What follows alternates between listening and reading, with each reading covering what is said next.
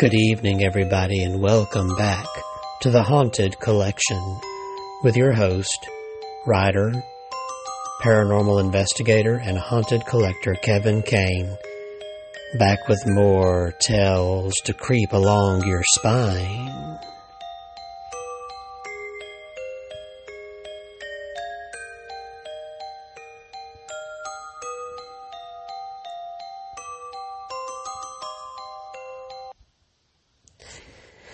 Welcome back and Happy New Year. It's now 2024 and this is my first episode of the new year. I had a wonderful holiday and I hope you did too. And now let's get back to our Haunted Collection show for the new year. But first, as always, I want to invite you to my website, My Haunted Dolls, where you can shop in my store and purchase any of the books I've written, scary stories, supernatural novels, all kinds of books out there that I've written, and you can purchase your autographed copy out there. You can also follow the link to my Redbubble store to buy all kinds of merchandise with the show logo and also my Haunted Dolls logo. All sorts of creepy doll images, and spooky, ghostly images on those shirts and hats and home and office accessories, pet accessories, uh, you name it, it's out there. So be sure to go out there and check out the Redbubble store and show your support today by purchasing some of the merchandise. And if you like to read books on Kindle, all of my book, books are available out there. Also, there's a few on Audible, audiobook. And also you can buy the books at Amazon, Books a Million, Barnes and Noble, most online book retailers. So please be sure to check that out as well. And now let's get started with this first episode of the new year. I want to continue the theme I started a couple of months ago about some of the haunted highways and railroads and trains and automobiles and things like that. And tonight, of course, I have a little batch of stories here involving some roadside phantoms. So let's float on in there and see what's in store.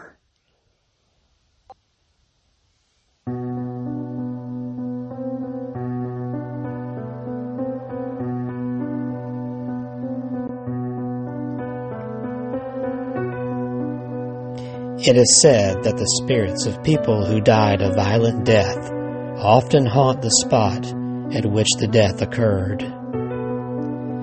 There are many drivers who will swear that they met the restless ghost of an accident victim or some other unfortunate person who died violently at the spot on the road where they died.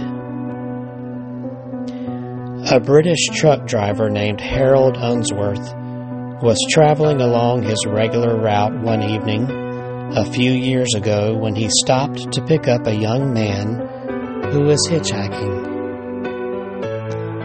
The hitchhiker asked for a lift to a place called the Old Beam Bridge, just a few miles down the road.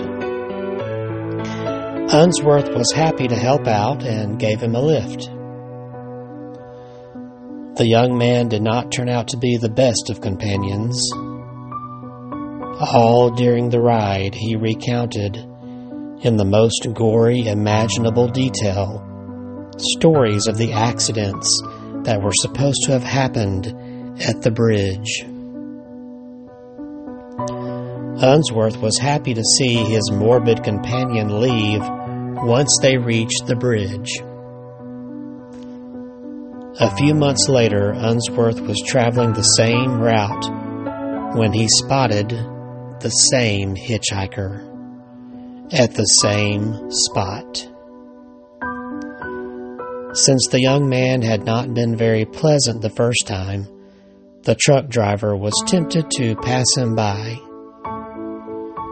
But Harold Unsworth was basically a kind hearted fellow, and he knew that the road was pretty deserted and that the hitchhiker might not get a ride for hours.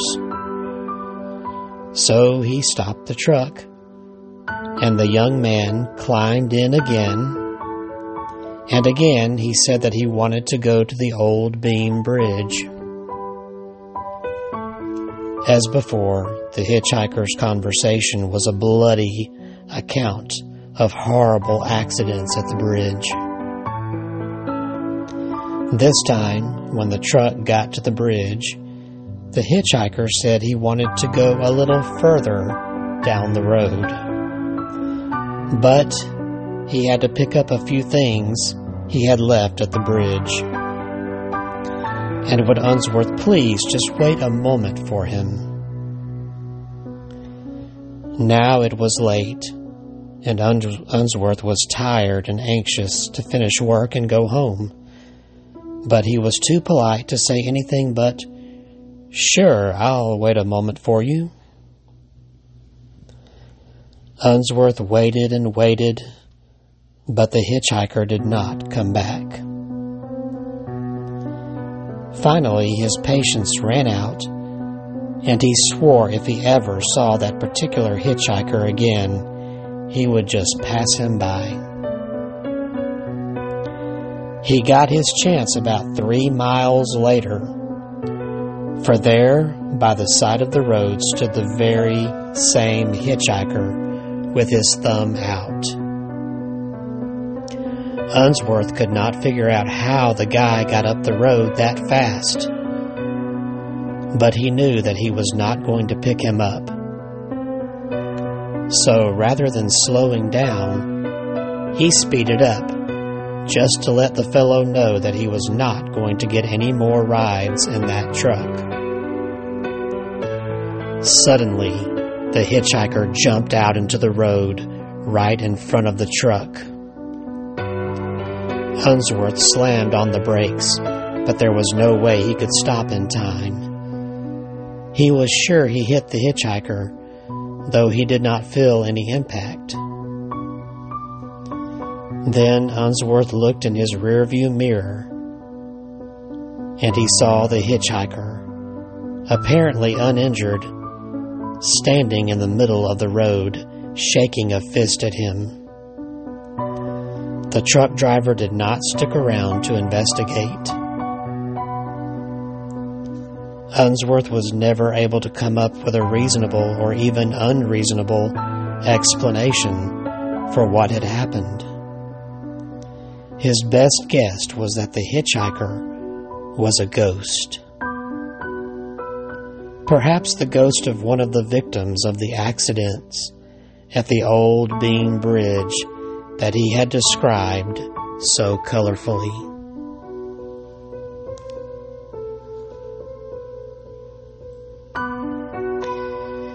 In another story, Paul Corey was driving to his home in a suburb just outside of Cleveland. It was late, and he was very tired. Perhaps he wasn't being as attentive as his surroundings as usual, but in any case, as he came over the crest of the hill, he suddenly saw the figure of a young girl directly in the headlights. She seemed to be standing right in the middle of the road and she made no attempt to move. Perhaps the headlights may have blinded her. Paul slammed on the brakes, but there was no chance of stopping in time. He hit the girl, though the impact was not as hard as he had feared. Paul immediately stopped his car and rushed over to the girl, who was lying at the side of the road. It was clear that she was badly hurt. There was a lot of blood around her head and face. She was unconscious, but breathing. For a moment, Paul did not know what to do. He remembered, or tried to remember, all those things he had been taught in first aid class. One of the things he remembered clearly was that you are not supposed to move a person who has been seriously injured. He recalled being told that the best thing to do was cover the injured person and call for professional help. Paul had a blanket in his car with which he covered the girl. He didn't have a phone in his car, and he didn't know how long he would have to wait for someone else to come along to get help. He figured that there wasn't much traffic on this particular road late at night. He might have to wait for an hour or more, and by that time the injured girl would bleed to death. He decided that the best course of action was to leave the girl and drive to the state police headquarters, which he knew was only a few miles away. The police rushed to the scene of the accident. When they got there, they found only a blanket on the ground. However, there was some blood on the blanket. Paul was questioned at length by suspicious policemen. He simply repeated the story. And the next morning, the police searched the area with the aid of bloodhounds. They couldn't find any trace of an injured girl, nor were there any reports of a missing girl. The police would have dismissed Paul's experience as a hallucination, but in checking their records, they found that a young girl had been struck and killed by a hit and run driver at the same spot some 15 years earlier. And at least two other drivers had reported experiences similar to Paul's.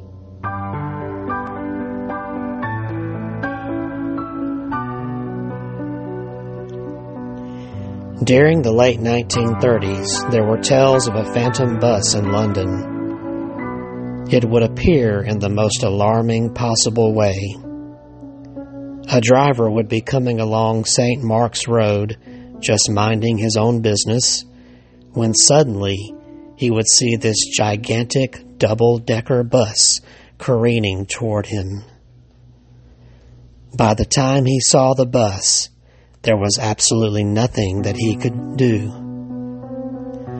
All the hapless driver could do was hit on the brakes, wait for the crash, and pray, if he was a praying man. It's possible that some non believers became instant converts to the power of prayer because there was no crash. The bus simply just disappears. The Phantom bus caused a couple of accidents when drivers swerved in an attempt to get out of the way. Luckily, there were no serious accidents until June 11, 1933. Because of the sighting of the Phantom bus, one of the drivers crashed head on into another car. The driver of the second car was unfortunately killed. After that, there were no more sightings of the ghost bus. Perhaps its obscure but deadly mission had finally been fulfilled after it claimed a victim.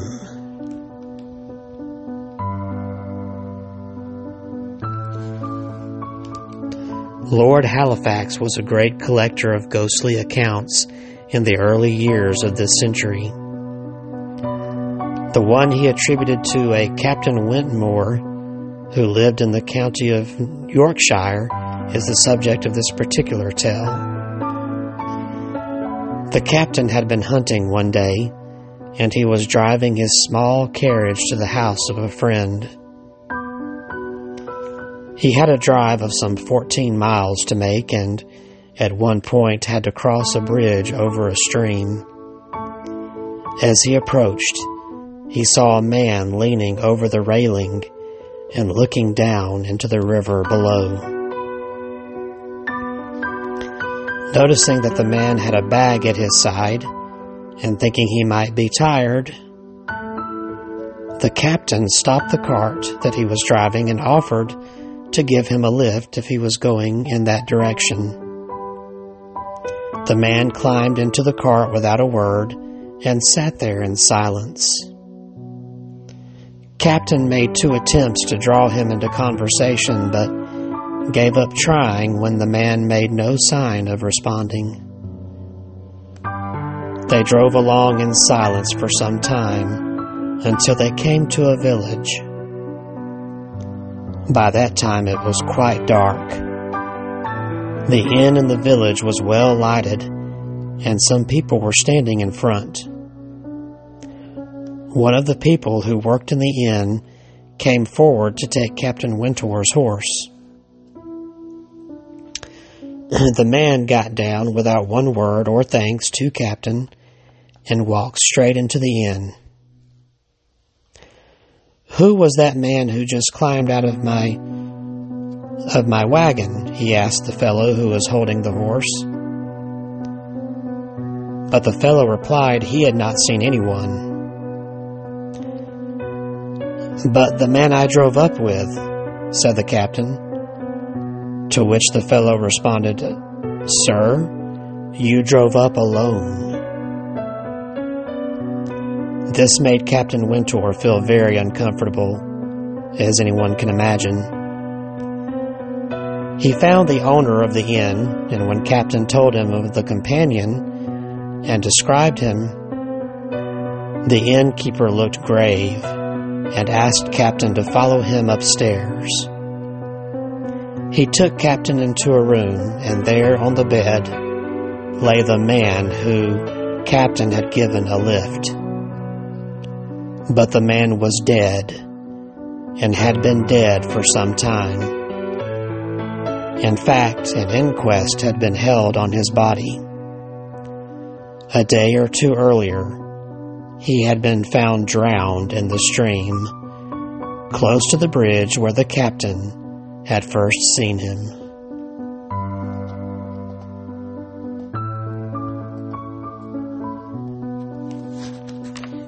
Traditionally, the ghost seen at the place where a violent death took place is that of a person who died there. But in one singular case from England, the ghost seems to have been that of a grieving family member. On a quiet road between Marlborough and Hungerford, in a small stone cross, are inscribed these words A. P. Watts, May 12, 1879. It is a memorial to a 14 year old boy named Alfie Watts who had died tragically at that spot. The boy had been working for a man who hauled heavy loads with a large horse drawn cart. One day, the horses bolted, and the boy tried to stop them, but he fell beneath the wheels of the cart and died a few hours later. Villagers erected the small stone monument to his memory. Over the years, memories fade, and the cross itself was often nearly hidden by grass and wildflowers. Then, in October of 1956, Frederick Moss and three friends were driving home from the movies when their headlights picked up a tall, thin, clean shaven man standing in the middle of the road. He wore a long brown coat and stood with his back to the spot where the cross was almost hidden in the grass. Mr. Moss blew his horn, but the man in the road did not even react, much less get out of the way. The driver angrily slammed on his brakes and got out to curse the man in the road as being a dangerous fool, but no one was there. Moss suddenly had the awful feeling that he might have hit the fellow. With his companions, he searched the area but found nothing. There were steep walls on either side of the road, and it seemed impossible that anyone could have climbed up one of them without being seen. Moss was deeply shaken by what had happened and later told the story to his wife. She had been born in the area, though it was many years after the accident which killed little Alfie Watts. But still, she remembered his father, Henry Pounds Watts, who died in 1907. The figure her husband described sounded exactly like the Henry Watts that she remembered. So why had he suddenly chosen to appear after all those years? There was a plan to widen the road, and if that was done, the little cross might be destroyed. Perhaps the father, or his spirit as it were, may have wanted to remind people that the modest memorial to his son should be preserved when the road construction took place. If that was the ghost's mission, it certainly succeeded. For when the road was widened, the little cross was carefully replaced nearby.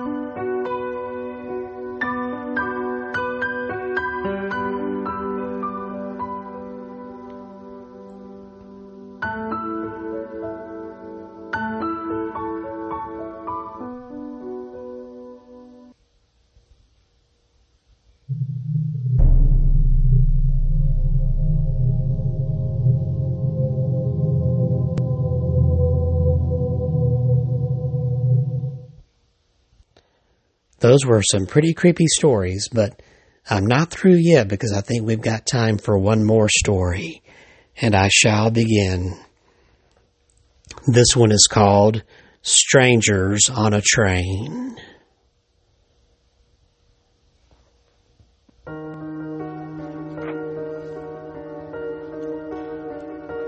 On a Friday night in July of 1935, Stanley Paris was going to visit some friends in the country.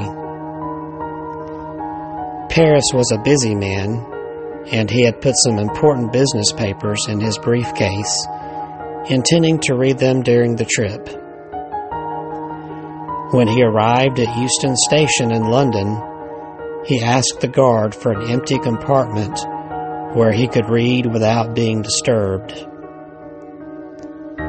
In some British trains at the time, and many trains on the European continent as well, cars are divided into individual compartments, each with its own door, which can be locked.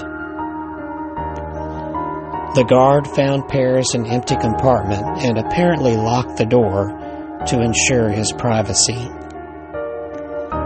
But just before the train pulled out, a very respectable looking elderly man carrying a small black leather bag boarded and entered the compartment. Paris was a, a, little annoyed at first, but the latecomer sat quietly and did not disturb him. After a short time, Paris found that he was unable to concentrate on his reading and he fell into conversation with the man sharing his compartment. It turned out that the old gentleman was one of the directors of the railway company.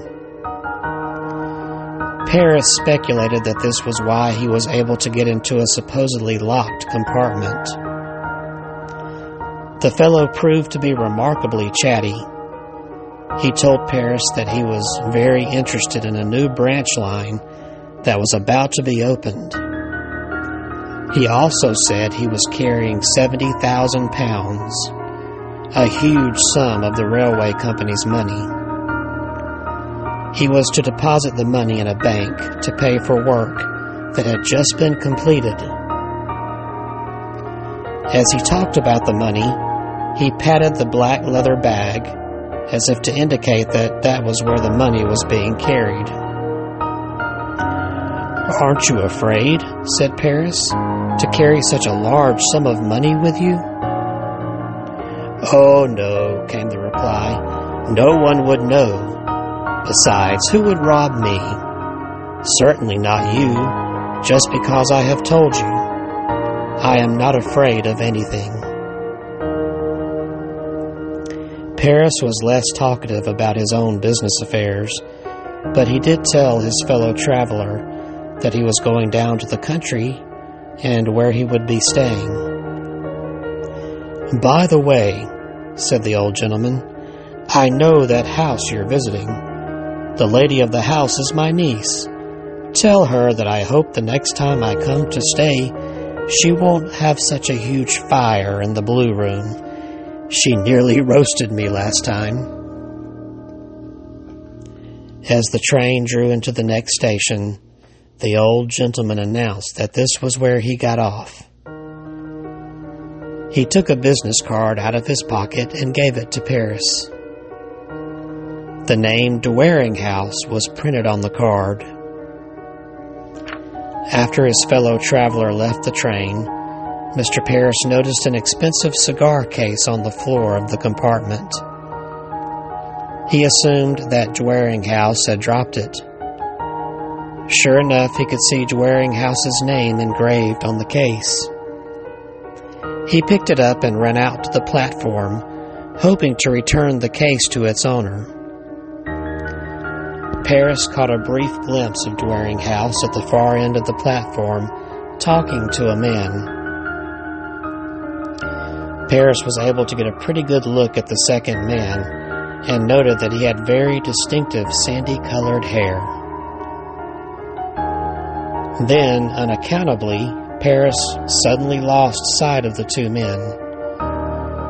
It was almost as if they had disappeared into thin air. The porter on the platform was no help and said that he had not seen either of the men. Stanley Paris pocketed the cigar case and returned to his compartment. He was puzzled by what had happened, but there seemed nothing he could do about it. When he got to his destination, Paris remembered the message that he was supposed to give to his hostess. I traveled down on the train with an uncle of yours, he said. He asked me to tell you that the next time he comes to say, stay, you should not have such a huge fire in the blue room. This simple and rather unoffensive message seemed to upset the woman so much that she had to leave the room. Her husband Paris her husband took Paris aside and explained that this was all very embarrassing. The uncle, Mr. Dwaringhouse, had disappeared some months earlier what was worse is he had taken 70,000 pounds of the railway company's money with him. Though the whole incident had been kept very quiet, the police were looking for Dwaringhouse, but had been unable to find any trace of him. As you can imagine, it's not a pleasant subject in this house, said the husband. It so happened that among the guests at the country house that weekend were two directors of the railway company. They overheard the conversation and afterwards asked Paris if he could give them any more information about the man he had met on the train. Uh, no, replied Harris. I can't tell you anything else except that I saw him and talked with him and left him, as I thought speaking to another man on the platform of the station where we parted. The directors continued to press him, and eventually they asked if he would mind appearing before a full meeting of the board of directors and tell his story to them. Somewhat reluctantly, Paris agreed. In due course, the meeting was arranged, Paris felt a little foolish standing in front of a distinguished looking group in a very elegant room, telling his rather simple and, he thought, pointless story. In the middle of his narrative, he suddenly stopped and exclaimed, Well, there! There's the man I saw talking to Mr. Dwaringhouse. That man with the sandy hair. And indeed, a sandy haired man actually was sitting among the directors. He was the cashier of the railway company, and he was completely taken by surprise when Paris pointed him out. Uh, but, but, but I wasn't there, he called out. I, I was on, a, on my vacation. The other directors insisted that the company records be examined. It was soon clear that the cashier had not been away on vacation as he had stated. The police were called in, and within a few hours, the cashier broke down and confessed everything. The cashier said he had been embezzling money from the railway company for years, but he was afraid that he would not be able to cover up his crime much longer. He knew that Dwaringhouse was going to be carrying a large sum of company money in cash. Cashier said he intended to steal the money and leave the country. He met the old man at the station and persuaded him to take a shortcut through a quarry. And then he knocked him on the head. He had only meant to stun the old man and get possession of his bag. But when the old man fell, Dwaringhouse struck his head on a rock and was killed.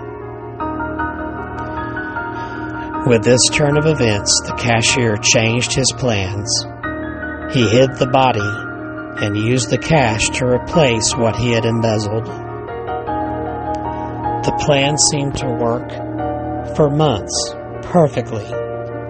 All suspicion had centered on the missing Dwaringhouse. Then, unaccountably, the scene of the meeting of the murderer and his victim had been reenacted on a railway platform before the eyes of Stanley Paris well after the murder of Dwaringhouse. And what about the cigar case? It is very rare in ghostly encounters that the ghost leaves behind any physical evidence. When the police examined all the circumstances surrounding the case, they discovered that the carriage in which Paris had traveled had been taken out of service for routine repairs on the day on which Dwaringhouse had disappeared. It had been put back into service for the first time on the day that Paris made his journey. It seemed probable that the murdered man was the last passenger to ride in the compartment before it was taken out of service. He may well have dropped his cigar case at the time, and Paris was the first to see it. The guard at Euston Station in London was also closely questioned. He was positive that on the day of the appearance he had locked the door of the compartment, and that when the train started, Stanley Paris had been alone in the compartment.